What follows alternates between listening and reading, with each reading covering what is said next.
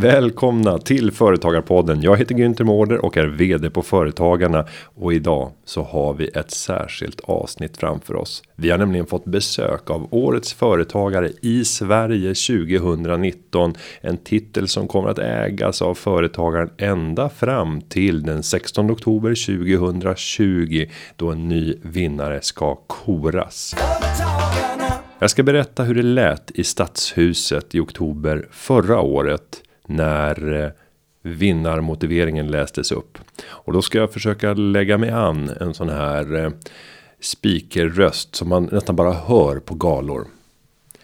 Årets vinnare är en ren förebildssaga som förflyttat gränsen för vad som är möjligt.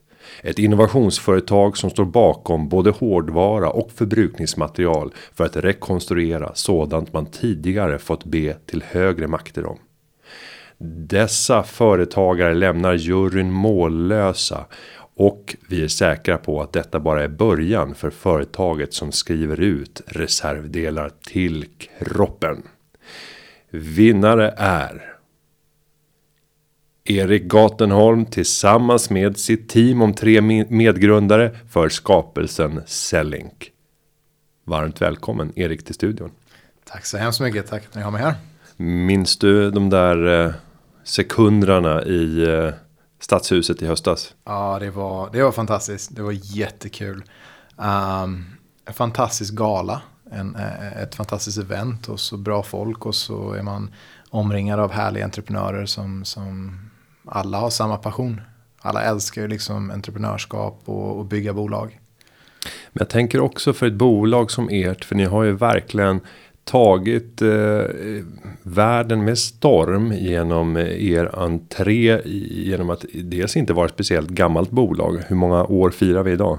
Fyra. Fyra januari. Fyra år gammalt bolag. Och ni har lyckats skörda hur många priser som helst. Vågar kasta ut ödmjukheten genom fönstret och rada upp några av dem. Ja, men, men det kan vi göra. Vi, vi har ju Forbes 30 under 30.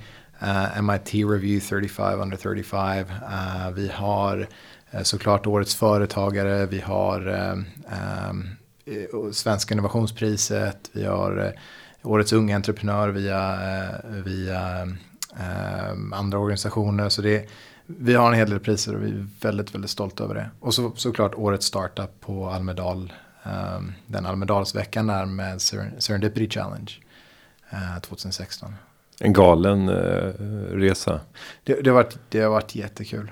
Eh, det, det, alltså vinna priser är ju eh, det är viktigt från perspektivet att man inte kan betala löner i början. Eh, och, och, man har egentligen bara energin som, som, som kraft. Att vinna pris och få äran, det, det, man kommer väldigt långt på det. Men om vi först bara sätter Sellink i en kontext så att alla lyssnare och jag kan inte säga kommer att förstå för det kommer man ändå inte göra. Men som vi sa från juryns sida. Eh, ni är på väg att skriva ut reservdelar för kroppen. Mm, okej, okay, vad är det ni gör? Det, det, är en, eh, det är en bra fråga. Så vi, har utvecklat en teknologi som möjliggör för eh, för forskare och, och läkemedelsbolag och, och, alla möjliga slags eh, medtech och life science-bolag att egentligen printa ut mänskliga organ och vävnader. Eh, och de här utprintade vävnaderna då kan sedan användas vid framtagande av nya läkemedel eller framtagande av, framtagande av ny kosmetikaprodukt. Eh, och syftet då såklart att minska användandet av djur i forskning. Och sen så längre, längre fram i tiden så, så kommer vi också satsa på eh, implantat av, av reservdelar. Så till exempel om man, man har eh, skadat brosk eller om man har skadad hud så ska man kunna printa ut den här huden eller brosket och sen kunna implantera det i patienter. Och då går vi tillbaka till 2016 och så ska vi förstå hur det här bolaget tar form. Och ska man vara eh, lite så här fördomsfull så ser jag framför mig om man säger att det är fyra medgrundare. Det är fyra äldre vita män med amerikansk bakgrund som kommer från olika toppuniversitet men som har samverkat i ett projekt eh, där man under decennier har forskat fram resultat som man sen har förstått att det finns en kommersiell bärkraft för. Det har kommit en stor finansiär vid sidan av och lyckats friköpa de här från sina forskningstjänster och skapat ett bolag som tar världen med häpnad. Är det en rimlig beskrivning av Ja, Selling? men eh, fyra vita män var det ju. Men, ja. men det var inte. Eh, alla hade inte amerikansk bakgrund. Jag, jag tror jag var den enda som hade amerikansk bakgrund. Men, men eh, eh vi var nog lite mer innovativa och, och uh, bootstrapping och uh, uh, lite mer fight i oss. Jag tror att vi, när vi startade Sellink så, så handlade allting om såklart att, att ändra världen. Vilket det fortfarande handlar om.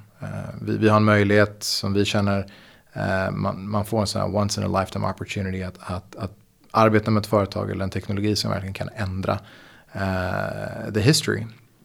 Och, och uh, det kom ju ut då från Chalmers. Så, så, min far hade varit involverad i att ta fram det här materialet då. Så han hade jobbat på det i sju, åtta år.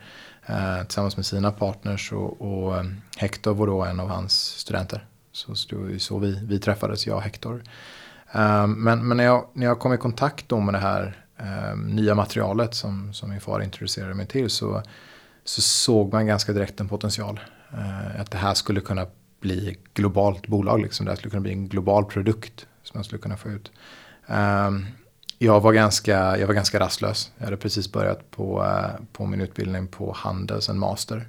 Jag hade kommit från USA, jag hade, jag hade växt upp i USA. Jag hade kommit från USA och bodde för mina föräldrars soffa. Så det var en, eh, det var ingen highlight of my Nej. life, men det var, uh, det var en bra tid att starta någonting.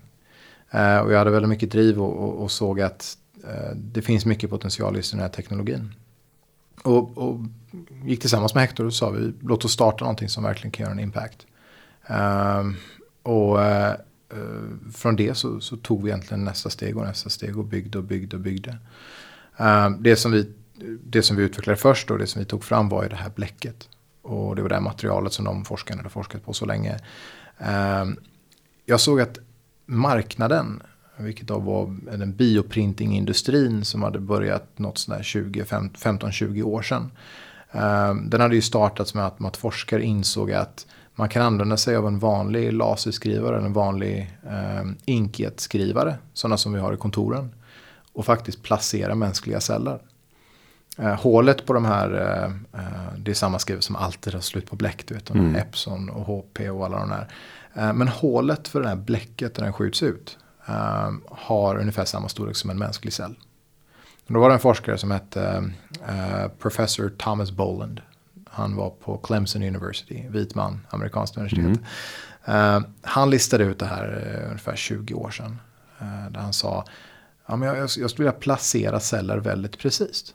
Och då tog han en gammal skrivare, slängde ut bläcket och så istället så stoppade han in då mänskliga celler i, det här, i den här patronen. Och så skrev han ut sina eh, initialer, eh, TB. Och det var, liksom, det, var, det var starten på allting. Mm. Eh, men men om, man, eh, om man rullar fram då i tiden så, så ehm, det hade vuxit väldigt mycket i den här industrin med tanke på att många företag började hoppa på just skrivardelen. Så det fanns schweiziska bolag, tyska bolag, amerikanska bolag som hade jobbat mycket med att ta fram ännu bättre skrivare.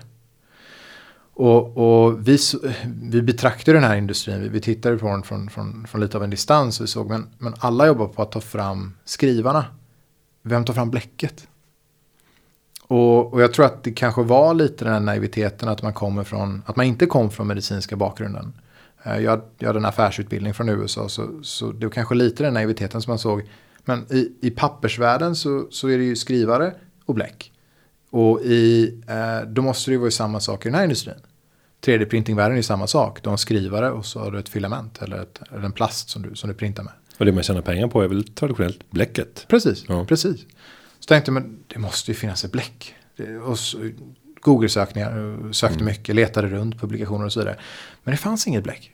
Det fanns inget bläck till salu. Um, så satt, alltså, satte ihop egentligen tankarna och sa, men we're gonna be the first bioink company. Mm. Vi ska bli det första biobläckbolaget. Och så bum. Och så direkt slängde vi upp en sida. En hemsida och sa vi. Vi kom fram med namnet Cell Inc. Vilket är ett bläck för celler. Mm. Um, och så slängde vi upp hemsidan. Och så sa vi The first bioink company in the world. Och vi hade ju det här materialet. Så vi hade ju liksom patroner och vi hade, vi hade ju laddat dem i sprutor egentligen. Så istället för att ta en, en patron så hade man en spruta där man laddade materialet i. Tog lite produktbilder, laddade upp det på webben och så och satte vi igång en liten webbshop. Och samma kväll som vi publicerade webbshoppen så fick vi vår första order. Och hur hittade man överhuvudtaget till er? Jag, jag har ingen aning. Nej. Men det var University of Michigan. Ja. University of Michigan hittade oss. Och, och jag minns att jag hade, jag hade tagit den här, eh, den här webbshoppen och så hade jag, jag hade ju två stycken val. Du kunde antingen köpa en patron för 99 dollar eller så kunde du köpa fem patroner för 450 dollar. Ehm, och så tog jag en röd text och så skrev jag sold out på, liksom, på en patron. Mm. För att, ja, det är så det är. Mm. Och, eh, Take it till you make it. absolut. Och han, eh, så han köpte fem då. Mm. Så det är ju fantastisk order. Det var liksom 450 dollar direkt in i eh, kreditkortsköp. Eh, och så eh, vi tittade på varandra och tänkte, ah, det här är ju fantastiskt liksom. Det är, this is it. Det var ju liksom en timme efter att vi hade lanserat vår webbshop. Um, så vi, vi började ju tillverka det där bläcket eller det där materialet och så stoppade in i sprutor och satte på en fin etikett som vi, som vi eh, designade och så gjorde vi en väldigt fin box och så, och så tre veckor senare vet du, så skeppade vi hans produkt. det tog ju tid. Det tog ju tid. Men, I den här miljön, för då får det bara säljas till forskningsverksamhet. Eh, så att du behöver inte göra några kliniska prövningar för det i det läget. Nej. Eh, har det där varit räddningen? Att ni har gått den vägen via marknaden och, och inte behövt gå ut till en konsumentmarknad med alla de kraven som det skulle innebära från FDA och andra. Absolut. Alltså vi har ju, jag tror att vi har haft väldigt eh, tur med den regulatoriska eh, miljön. Vi har, vi har jobbat för att eh, eh, sälja produkter och tillverka produkter och ta fram produkter just för forskningsmarknaden. För vi inser att det är, det är mycket lättare. Alltså barriären för att komma in på marknaden. Eh, du behöver som sagt ingen FDA-godkännande. Du behöver ingen, eh, inga svåra godkännanden. Du behöver såklart bevisa att produkten är eh, säker att arbeta med. Så du måste göra elektroniska tester, elektromagnetiska tester. Eh, du måste göra, eh, det finns en rad saker som du måste certifiera med. Så det är ju CE-certifierad, den är FCC-certifierad, den har, eh, vi har rätt att sälja den på olika marknader runt om i världen.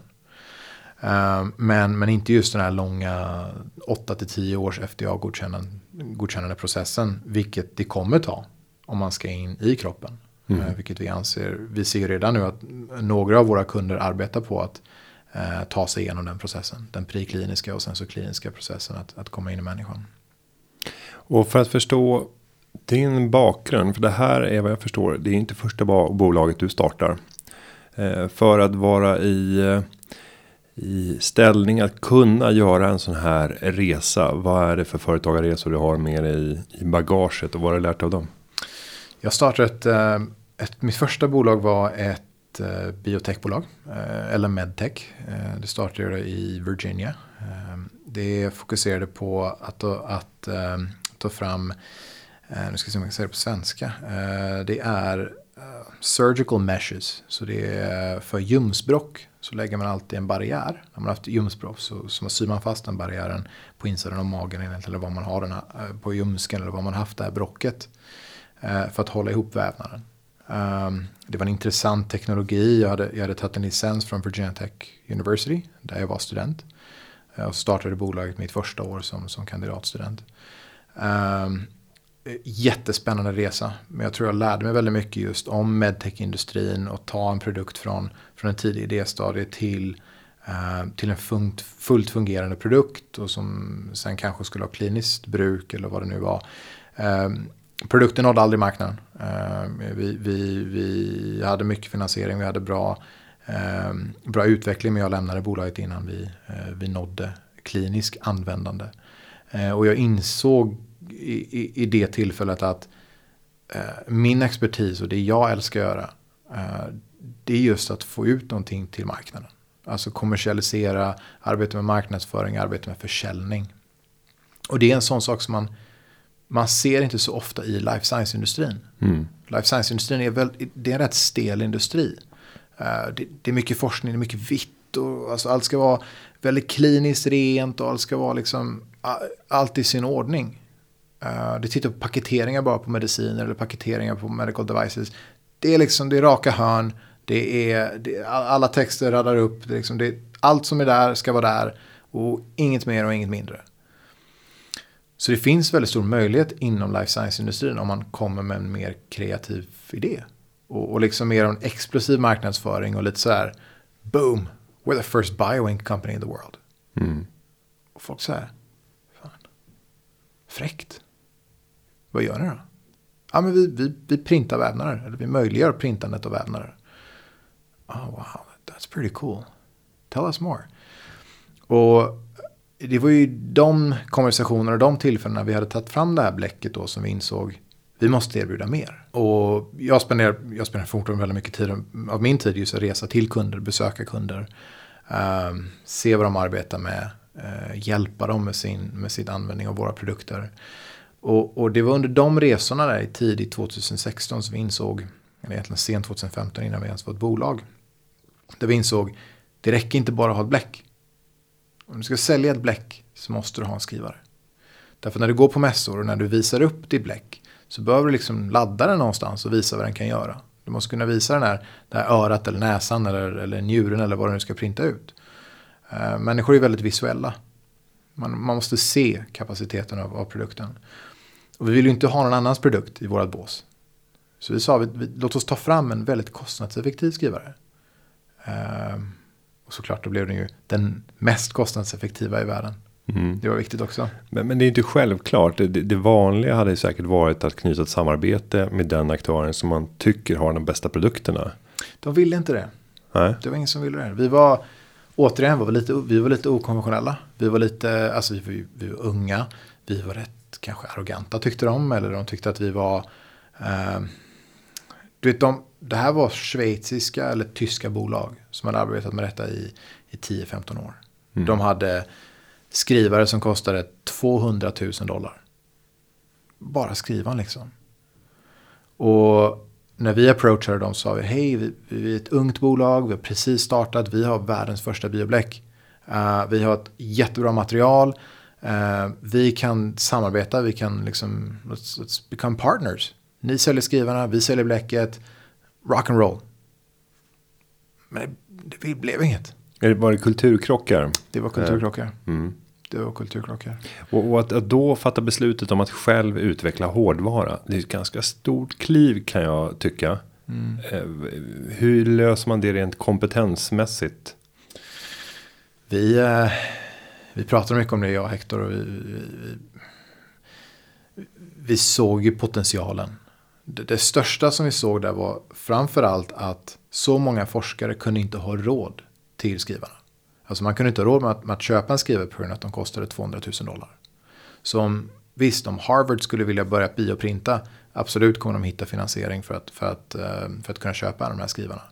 Men University of North Dakota, University of Florida, University of um, alltså Miami, kanske, kanske universitet som har lite mindre finansieringsmöjlighet. Eller, eller alla andra universitet världen över som inte har de budgeterna. Vad ska de använda? Alltså medicinsk innovation kan komma från vart som helst. Vi skulle kunna utveckla den, den nya cancermedicinen som, som, som, som behandlar bröstcancer. Skulle kunna komma från Indien. Det kan komma från Singapore, det kan komma från Polen, det kan komma från Tyskland. You name it. Men då måste de ha teknologin att kunna arbeta med det. Och det vi såg då var att, att priserna på de här systemen var, eh, det var en barriär. Kunder, alltså kunder hade ett sug för det här. De, de, de ville verkligen arbeta med bioprinting. De vill fortfarande göra det och de känner att eh, priset för de systemen som de andra bolagen erbjöd, det var för dyrt. Det höll dem ifrån teknologin. Så det vi ville göra först och främst var att, att dra ner de väggarna. Alltså förstöra där och säga, nu börjar vi om. Alla som vill jobba med detta ska kunna ha råd att jobba med det. Och de ska ha tillgång till den här teknologin, för det här kommer ändra världen. Och det tyckte de inte om. Mm. Såklart. Men, men sen så kom vi till stadiet där vi skulle utveckla det. Och det var, vi, vi köpte faktiskt billiga 3D-skrivare. 3D-skrivare kostar ju 600 dollar nu för tiden. 600 dollar köper de. Vi köpte in billiga skrivare och så modifierade de. Byggde om dem. Uh, vi, vi använde oss av motorerna, vi använde oss av, av bältena och drivmodulerna driv, uh, och, och, och all elektronik. Men sen byggde vi om ett case runt, alltså en, en, en kåpa liksom. Och så designade vi om det efter våra, eftersom vi ville att den skulle se ut. Um, och då jobbade vi med lokala leverantörer för det var snabbt.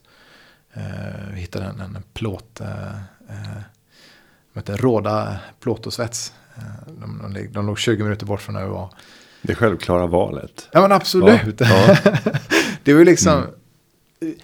Jag vet inte om det var kanske att vi inte förstod hur man skulle kontakta någon i Kina och göra det. Eller i, eller i Asien för att göra det eller någon annanstans. Men det var bara lätt för oss att googla plåtslagare och så, och så eller, eller plåtarbetare och så fanns det en, en, ett ställe som kom upp, råda plåt. Ja men vi gör, vi gör svetsning av plåt och vi, och vi bygger mycket med, eh, med former och sådana grejer. Ja, nu kör vi dit.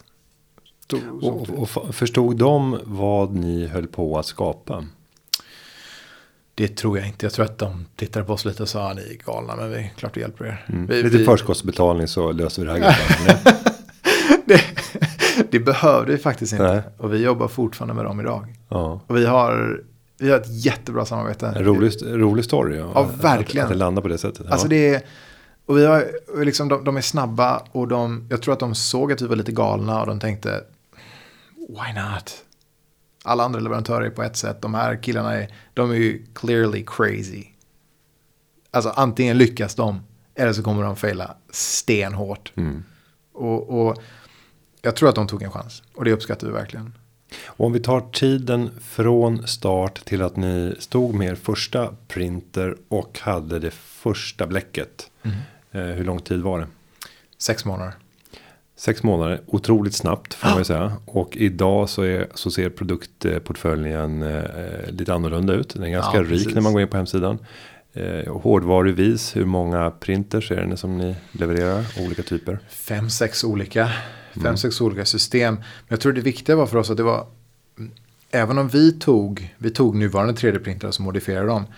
Eh, min bakgrund var ju ändå från eh, kommersiella världen. Och jag insåg att under den processen så kommer vi behöva skydda oss. Så medan vi tog eh, och tog fram de här nya systemen, eller tog fram vår första produkt, så jobbade jag väldigt mycket med patentering. Patenterade nya hårdvaran som vi utvecklade. Så vi tog ju skrivare som fanns. Och sen så tog vi och tittade på de, de andra bolagen, vad de hade gjort. Och så försökte vi hitta lösningar som var kostnadseffektiva. Till exempel de använde sig av magnetiska motorer de magnetiska motorer har en, har en, eh, en resolution eller en, en, en, en säkerhet. Ja, precis på, på kanske eh, en halv micron. Behöver du det? Nej, det tror jag inte. 10 microns räcker. Och kostnaden från 10 microns ner till en halv micron. Det är tusentals dollar. Mm. Så där sparar man pengar. Uh, och resten, alla modifieringar som man gör just i utskrivningsprocessen kan man göra mjukvara. Så mycket kan ändå justeras i mjukvara. Men det var viktigt för oss, vi jobbade mycket med patent. Så, så vi ansökte om väldigt mycket patent. Vi, vi tog faktiskt fram ett patent som var um, Eftersom den här maskinen då står ju liksom i ett, ett renrum eller står i ett labb. Och man printar med mänskliga celler så är det väldigt viktigt att, man, att det är en ren miljö i maskinen. Så det vi gjorde, vi, vi tog faktiskt fram och utvecklade ett system som möjliggör att man kan rena luften i maskinen. Så den, är liksom, den har en dörr, man stänger den och så körs fläktar med HEPA-filter och UV-lampor. Och så steriliserar du insidan av den här maskinen. Och det patenterade vi såklart. Och, och, och först så insåg vi att ja, naturligtvis måste man ha det här. Men sen tittade vi typ på alla andra det var ingen som hade det. Så, så, vi hade ju börjat liksom, då var vi ändå ganska innovativa och tog, tog eh, inspiration från andra medicinska miljöer, och andra medicinska eh, produkter och, och kopplar in det i våran egna.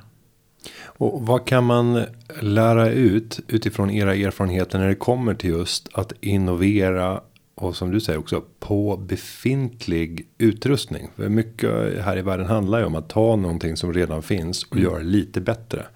Vad är dina bästa tips för att lyckas i den typen av innovationsresor? Alltså konstant tror jag utbilda sig och, och, och titta runt. Jag tror att man måste ha Eh, man måste våga titta i andra industrier.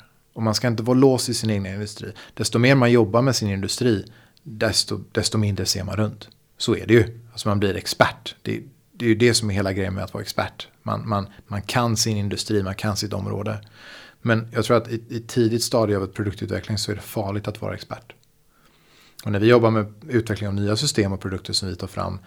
Då, då, då gillar vi att ta in folk från andra industrier. Vi gillar att ta in folk från design av, av datorer. Vi gillar att ta in folk från design av, eh, av, av vitvaror eller, eller båtar eller, eller vad det nu som designat. Så länge de har någon slags annan erfarenhet där de kan säga ja men den här, det här är en bioskrivare. Den är också världens mest användarvänliga. Den är designad efter att en människa sitter liksom åtta timmar framför den. Den ska inte få ont i ryggen, den ska inte få problem med ögonen, den ska inte få problem med, med, med det sättet den arbetar med systemet. Och jag tror att det är någonting som är unikt med vad vi gör. All labbutrustning som vi tar fram, eh, vare sig det är skrivare eller mikroskop eller vad det nu är, jätteanvändarvänligt. Det ska vara touch of a button. Mm. Du, ska kunna, du ska inte bara kunna printa ut mänskliga vävnader. Du ska göra det med, med egentligen alltså inom 30 minuter att du får produkten. Det är ett krav. Alltså du måste, det måste vara så lätt att börja arbeta med det. Lite annorlunda tänk.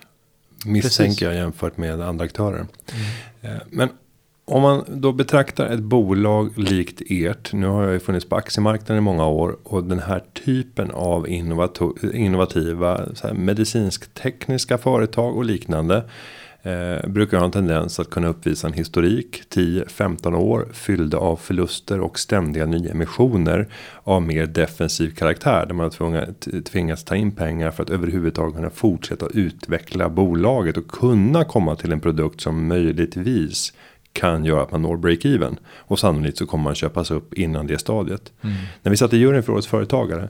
Så var det det faktum att ni faktiskt levererar lönsamhet som imponerade allra mest på oss. Att kombinera det här innovativa företagandet inom en bransch som normalt sett är liksom förknippad med enorma förluster och utvecklingsprojekt som är fantasisummor ofta mm. och där man ber aktieägarna om pengar. Hur har ni kunnat lyckas bygga det här bolaget lönsamt redan från start? Mycket har, mycket har att göra med teamet och, och det som driver teamet.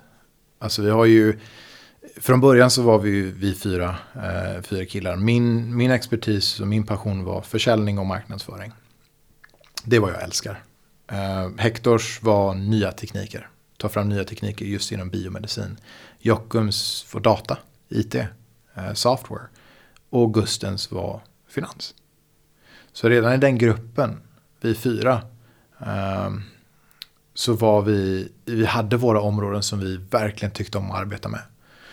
Och det är klart att då, då har man ju fokus i, i just de specifika sakerna som man behöver fokusera på som bolag. Vi fokuserar på försäljning. All pri är på försäljning. Vi ska kunna sälja produkterna. Det ska, de ska inte bara vara jätteanvändarvänliga och se snygga ut, men vi ska kunna sälja dem. Så de måste ha rätt prislapp. De måste kunna byggas relativt snabbt och billigt. Eh, så att vi ska kunna tjäna pengar på det. Um, och det var ju liksom, för Gusten var det viktigt att nej, men de, de ska inte kosta mer än så här att tillverka. För då har vi ingen marginal. Uh, och, och, när vi lägger ihop allting i det här så, så tror jag att vi kom, kom upp med en magisk alltså ekvation som var ja, bra marginaler på systemen. Uh, allt från 60 till 70, nästan 80 procent ibland beroende på system. Uh, bra marginaler på, på förbrukningsvarorna. Och, och sen så också såklart rätt, rätt prisklass för kunden och, och bra marknadsföring. Så det kommer ut. Så det var lite, lite magiskt, alltså det, det hände på, på, på rätt sätt. Allt, allt kom upp på rätt sätt och alla gjorde sin del i den ekvationen. Um, och sen så, så det är klart det är viktigt alltså, som, som, som life science-bolag man, man man hör ju alla de storiesarna. Man har själv varit en sån story. Det var ju så samma sak med mitt tidigare bolag. Det var ju det är bara att ta in pengar. Alltså man, man, man bara tar in pengar i hoppet om att en dag ska man få sälja den här fantastiska produkten. Men, men det är ju inte förrän man faktiskt börjar sälja den som man kan göra en skillnad. Det är inte förrän produkten är ute på marknaden och, och, och du ser användare eh, göra alla möjliga fräcka saker med dig och, och de betalar pengar för produkten. Det är då liksom det stora värdet börjar. Och för att finansiera den här resan. Om vi ska ta de viktigaste milstolparna när det gäller finansieringen. Till det bolag som idag är eh, noterat på börs. Och jag såg ett marknadsvärde på strax över 4 miljarder. Det har varit uppe på 4,5 miljarder innan vi hade lite skakigheter här i slutet av, av februari och hela börsen drogs ner. Om vi ska beskriva, vad är de viktigaste och bärande finansieringselementen längs den här resan? Ja, vi tog en rätt så okonventionell strategi som tech startup. Alltså om man tittar på tech startups runt om i världen så är det inte så vanligt att man går publikt Nej. i början. Men i life science så är det ganska vanligt. Så det finns ju väldigt många life science-bolag på, på börsen idag som är pre-revenue. Eh, som, som tar in pengarna just då för, för, sin långa resa. Så jag tror att vi gjorde en liten mix där, där av båda. Men det handlar om att leverera på sina löften. Det handlar om att om man, om man är ett försäljningsbolag som har, som har bra produkter, då fortsätt sälja.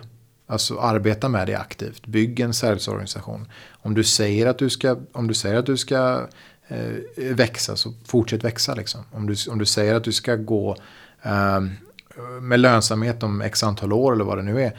Håll de löftena. Men visste ni redan när ni startade bolaget att vi ska gå publikt? Det gjorde vi inte. Det var, det var efter vi tog in vår första runda. Så vi tog in vår första runda i april 2016. Vi startade i januari 2016 och sen så tre månader senare så tog vi in vår första runda. Och en av investerarna där, och han, han, han var eh, eh, han hade gjort den resan tidigare med publika bolag. Tagit dem från privat till upp till, till börsen och finansierat och, och eh, stor framgång på det. Och eh, det, var, det var med hjälp av honom som vi, som vi såg den här vägen. Vi hade ju i samband med det också såklart tittat på olika VC-firmor som vi skulle kunna arbeta med. Men, men när vi tittar på den här resan just med upp mot börsen och sen efter det. Det såg, rätt, det såg spännande ut. Mm. Och, och vid det laget ett eh, helt nystartat bolag. Eh, man har inte kommit igång och lagt upp den första webbshoppen än. Det skulle dröja ytterligare några månader. Mm. Eh, värdering och hur mycket säljer man ut av bolaget i ett sånt läge? Nej, men vi var, då, då, då, var vi ju, då hade vi redan försäljning. Ja, det hade kommit igång redan. Ja, ja absolut. Ja. Så vi kom igång 2015. Så ja. vi kom igång innan vi var Innan bolag. bolaget fanns. Precis. Mm. Så det var liksom, när, när, vi startade så hade vi försäljning i, i fem, sex länder. Mm. Men det, men det måste varit ganska blygsamt ändå. Det blygsamt. Några tiotusentals dollar eller? Vi, vi pratar om första, första räkenskapsåret som vi fick, vi var brutet räkenskapsår i september just för att vi, vi skulle på börsen samma år som vi startade. Och du kan inte gå upp till börsen om du inte har mm. äh, årssiffror. Så vi var tvungna att ta brutet räkenskapsår i september, sex månader. Och äh, då hade vi ungefär 3-4 miljoner i omsättning. Mm.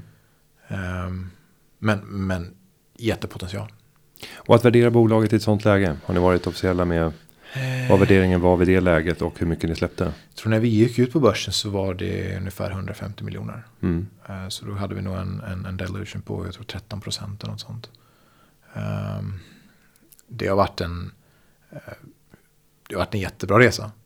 Alltså för, för, för, för oss som grundare så har vi nog framförallt haft möjligheten att faktiskt arbeta med bolaget på det sättet som vi vet genererar mest värde. Just de här fyra areas, alltså försäljning, marknad, teknik, eh, software och finans. Det är liksom, det är kulturen. Men sen är det ju många entreprenörer som eh, skyr börsen och några som har gått till börsen och känner i efterhand att det här var inte rätt. Det här tog bort fokus från bolaget. Jag fick börja prata massa oväsentligheter och kommunicera med marknaden eh, på ett sätt som gjorde att jag inte kunde fokusera på det långsiktiga värdeskapandet. Vad är ditt budskap och dina reflektioner kopplat till den noteringsresan för er del? Jag tycker det är kul kommunicera marknaden. Mm. Jag tycker det är jättekul. Jag tycker att det är, um, alltså, all news is good news. Tycker jag. Alltså man, man, så länge det finns publicitet om, om bolaget, så länge, så länge det pratas om bolaget, så tycker jag att det, det, det kommer skapa värde. Och det, Absolut ska vi prata med, med, med aktieägare, vi ska prata med investerare, vi ska prata med kunder. Alltså that's, that's day to day. Mm. Och jag tror att många entreprenörer som inte har gått till börsen än eller som tänker ska till börsen eller som, som, som du säger som kanske liksom tänker nej det är, inte, det är inte min grej. Alltså tar du in VC-kapital, det är samma där. Du måste prata med investerare.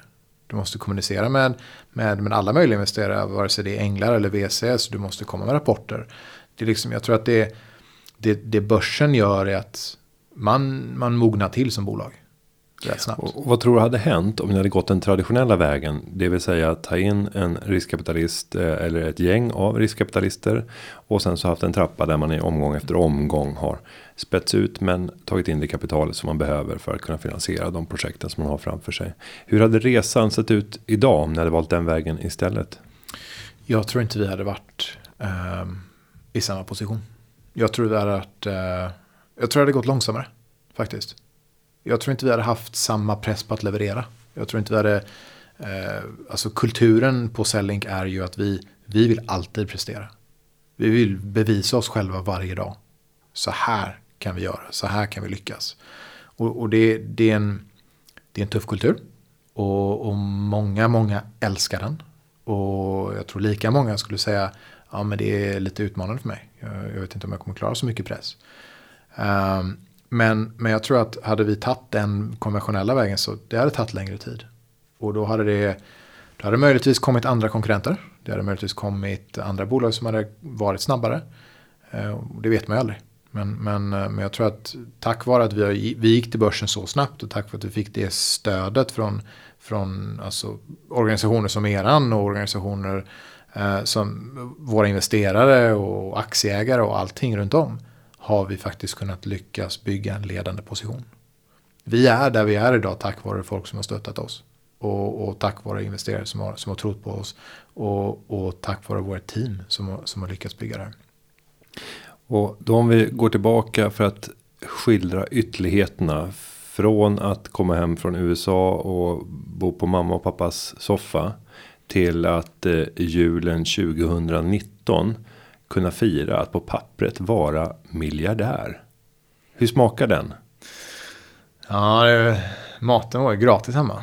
Så det är, så, så ingen större skillnad. Nej, det är ingen större skillnad. Idag ja. kostar det. Uh, Men kan man smälta det? Jag sitter och funderar på den resa. Eh, för vi pratar om ett tidsförlopp på mindre än fyra år. Mm. Och kunna gå och göra en resa. Och på pappret. För jag, för jag misstänker att du inte riktigt känner dig som kanske alla de där miljardärerna som man läser om i uh, tidningarna. Sen tror inte jag att de känner annorlunda heller. Men man har vanföreställningar. Alla är vanliga människor. Absolut. Men, hur, men hur behåller man eh, fötterna på jorden och också känner att eh, ja, nej, men nu, nu kämpar vi på. Mm. Ni har lyckats skapa det som de flesta under en hel eh, företagarkarriär aldrig någonsin kommer kunna uppnå i ett ekonomiskt perspektiv. Tar det sen uppmärksamhetsperspektiv så kan du addera på det. När det handlar om att transformera en marknad. Ja, så här på front efter front så är det ganska lätt att känna att borde det inte vara en risk för att man blir mätt här? När man bockar av allting. Alltså för, för mig är det ju, för mig handlar bolagsresan om passionen för försäljningen och marknadsföringen. Alltså det, det handlar om det jag kan ta fram som, som, som marknadsförare. Som jag kan ta fram som entreprenör. Eh, pengar som finns på kontot. Är ju, alltså om det är det som motiverar den. Då ska man nog bli bankir. Eller liksom man får gå någon annan väg. Därför att det är ju... Eh, så länge man har mat på bordet så, så klarar man sig ganska långt. Uh, men, men det är passionen för det vi gör som företag som verkligen håller oss igång. Det, alltså, jag tror det bästa tipset vi fick när vi gick publikt, och det var ju från våra investerare, de, de, de, en konversation bara, titta inte på börsen. Mm. Klarar det då? Absolut. Ja. Absolut. Jag tror, alltså det, det går upp och ner. Det går upp och ner. Men, men det är inte, alltså man ska vara långsiktig. Man ska, man ska bygga ett företag som faktiskt gör skillnad. Som sagt, vi, vi har fått den här möjligheten. Vi är otroligt tacksamma över det. Vi, har, vi, har, vi har blivit presenterade en möjlighet att faktiskt kunna skapa någonting som, som ändrar den medicinska världen. Jag tror att mm, det som, det som driver oss verkligen är att en dag så kommer kanske de skriva om detta, kanske hundra år från och med nu eller tusen år från och med nu så kommer de skriva. Ja men det, det var de här fyra vita gubbarna som, mm. som, som skapade något. Och tack vare det de skapade så har vi kunnat möjliggöra medicinsk utveckling på den här nivån. Eller vi kunde skapa den här medicinen. Eller vi har ingen organbrist. Det är rätt häftigt framtidsscenario. Det är det jag tycker om. Sen så är det väldigt spännande för vi har ju vi också börjat förvärva bolag. Uh, vilket vi, vi ser är en, en, en spännande strategi för oss att ännu mer snabba på just produktutveckling, snabba på, eh, snabba på den portföljen eller byggandet av den portföljen som vi kan erbjuda till våra kunder. Och det tycker jag väldigt mycket om. Och att göra den typen av tillväxt genom att växa genom förvärv brukar ju vara förenat med en hel del utmaningar när det kommer till att integrera verksamheten. Många exemplen på eh, förvärv som går om stöpet eh, med de synergierna som inte finns. Hur tänker ni kopplat till förvärv för att undvika de här klassiska fällorna som man kan se i förvärvs eh, tillväxthistorier? Mm. Jag tror att det finns. Eh, vi har, vi har kriterier när vi köper.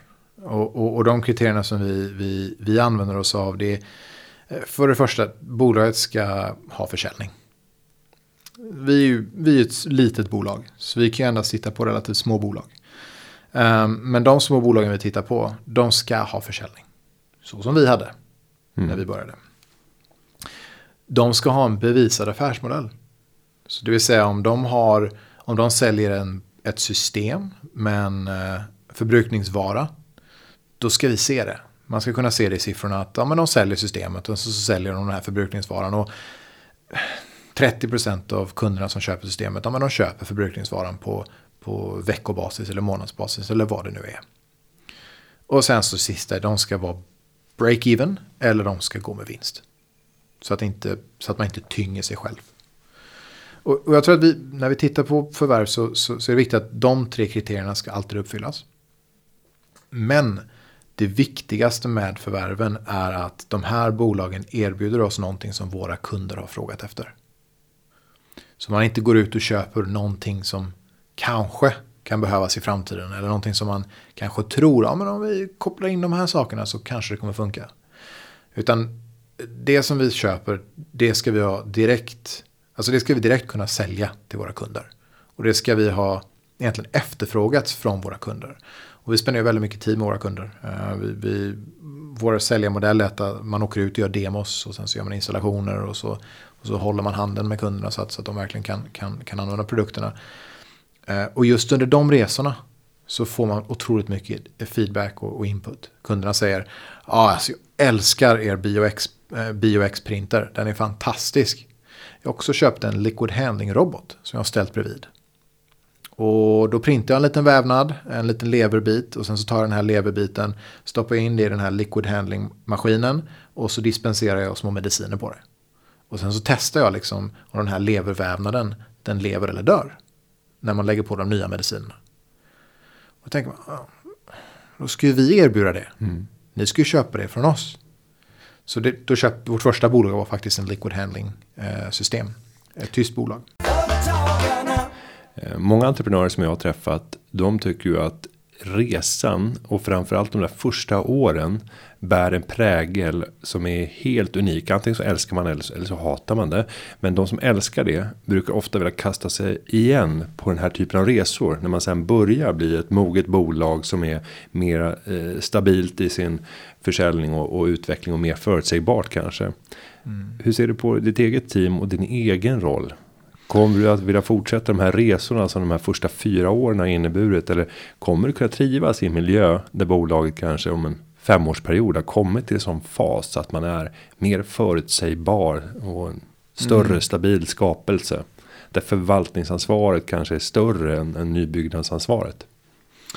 Alltså, det är, en, det är en bra fråga. Jag tror att man har, man har ju alltid den där, man får ju en rush i början av en resa.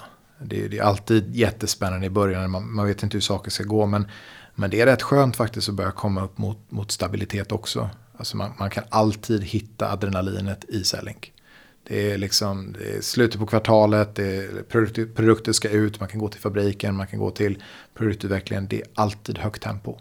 Så jag tror att vi som, som bolag har försökt att bevara lite av den här alltså, hetstempot som, i kulturen. Jag tror att det är viktigt att man, man alltid, vi har ett motto till exempel att det som kan, det som kan göras imorgon, eller det som, det som um, man tycker ska göra imorgon, um, det gör man idag istället. Så man alltid snabbar på. Alltså vänta inte tills imorgon med att göra någonting.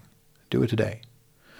Um, och jag tror att det har hjälpt oss att konstant bara egentligen vara involverade i allting hela tiden. Så man, man, man blir aldrig uttråkad. Man kommer aldrig till den nivån där man känner, ja, jag vill nog prova något nytt. Mm. Då, då, då förvärvar vi ett nytt bolag. Och då, liksom, då, är, då är det en ny resa som helt plötsligt börjar växa. Och så integration och så. Där, där har man aldrig gjort innan. Uh, jag tror att det är lite så man, man, man hittar sina egna alltså, kärleksprojekt på företaget. som man, man verkligen bara, ja, men det, här, det här ska jag grotta in mig och det här ska, det här ska bli det bästa förvärvet någonsin. Och, och den här kulturen som du beskriver. Nu växer ni ju oerhört fort i antalet anställda. Mm. Hur ser man till att få en ombordstigningsprocess för de här nyanställda som gör att man snabbt kommer in i samma kultur som ni har skapat. För den måste sannolikt vara ganska annorlunda jämfört med många andra bolag i branschen. Det tror jag också. Jag, jag, jag, tror att vi vill lära oss mer om också ombord, alltså ombordsprocessen. Vi, vi har, idag har vi en, en, en kille som heter Evan. Evan är fantastisk, men han är liksom onboarding uh, uh, leader. Så han kör liksom onboarding av alla nyanställda. Och då kör han en, eh, alltså ett par dagar av en väldigt intensiv kurs.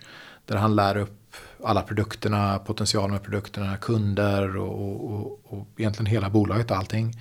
Eh, och sen kör man bara. Det, det är väl lite det. Alltså man, man är, eh, så länge man har passion för det man gör. Så det, det, ska inte, det ska inte kännas som ett jobb. Alltså det ska vara, Eh, we're family. Alltså sällan kan man familj. Man, man kommer till jobbet och man, man eh, har man en dålig dag, men vi, vi, vi, vi löser det. Vi, vi, jobbar tillsammans, vi jobbar verkligen jättenära, vi jobbar verkligen jätte, jättetajt ihop allihop. Men alltså det, folk går vidare. Folk ska kunna gå vidare. Och, och, man ska kunna ta med sig det här, den riktigt spännande resan som man har gjort på Selling. Och känna, ja men på Selling, du vet, det var, jag gjorde, jag gjorde 10 eller 12, 12, dagars, eh, 12 timmars skift liksom. Det var, det var så det var. Vi var, vi var jätteaggressiva, vi var jättehårt arbetande, men vi hade jättekul ihop. Och det, det var verkligen startup feeling.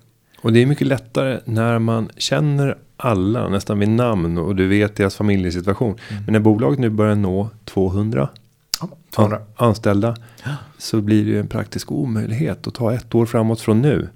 Att skapa, mm. då kommer vi tillbaka till det här med kultur. Att kunna få den där stämningen som gör att alla står beredda att göra allt för att lyckas förändra den här branschen. Eh, hur gör man för att få det att även finnas när det är 400, 600 mm. medarbetare. På olika platser i världen dessutom. Jag tror att det är en jätteutmaning. Jag tror att mm. precis just med olika platser att man är, du har alltså en annan kultur dessutom i Japan. Du har en annan kultur i Tyskland, du har en annan kultur i Frankrike och liksom alla de länderna som vi har kontor. Um, men jag tror att vi har ju försökt ta den här kulturen som vi har skapat och så har vi tryckt ner den i en manual eller en handbok. Och den här handboken då, den här den här bibeln som, som, som, som alla nyanställda får. Den har liksom eh, rätt mycket bra content. Och, och, och, man ska börja där. Man ska kunna få en känsla i alla fall. Du, du får lära dig saker liksom om, om, om bolaget från början. Du får lära dig om... Det är inte den här vanliga bara värdeorden och sådana grejer. Utan det är liksom resan. Vad är vi på för resa? Vad har du signed up for? Uh, och, och liksom, what's, what's your purpose? Uh, och sen så går man igenom det, man, man får ju med den här handboken så den ska man ju man alltid läsa och, och alltid ha i, i tankarna. Men, men jag tror det är någonstans där, men sen så får man spendera tid med alla anställda. Och är det här till och med en, en fysisk bok? Som det är en fysisk bok, ja. precis. Och hur viktig är den för att eh, skapa och vidmakthålla den kultur som vi vill ha? Jätteviktig. Sellink, när man skalar upp en verksamhet och bara kan köra i järnet. Och det krävs rätt mycket för att våga backa tillbaka och låta processer få ta tid. Just det här när man står inför en kongress och fattar ett beslut ett år eh, för att sen följa upp det två år senare. För det är kongress vartannat år.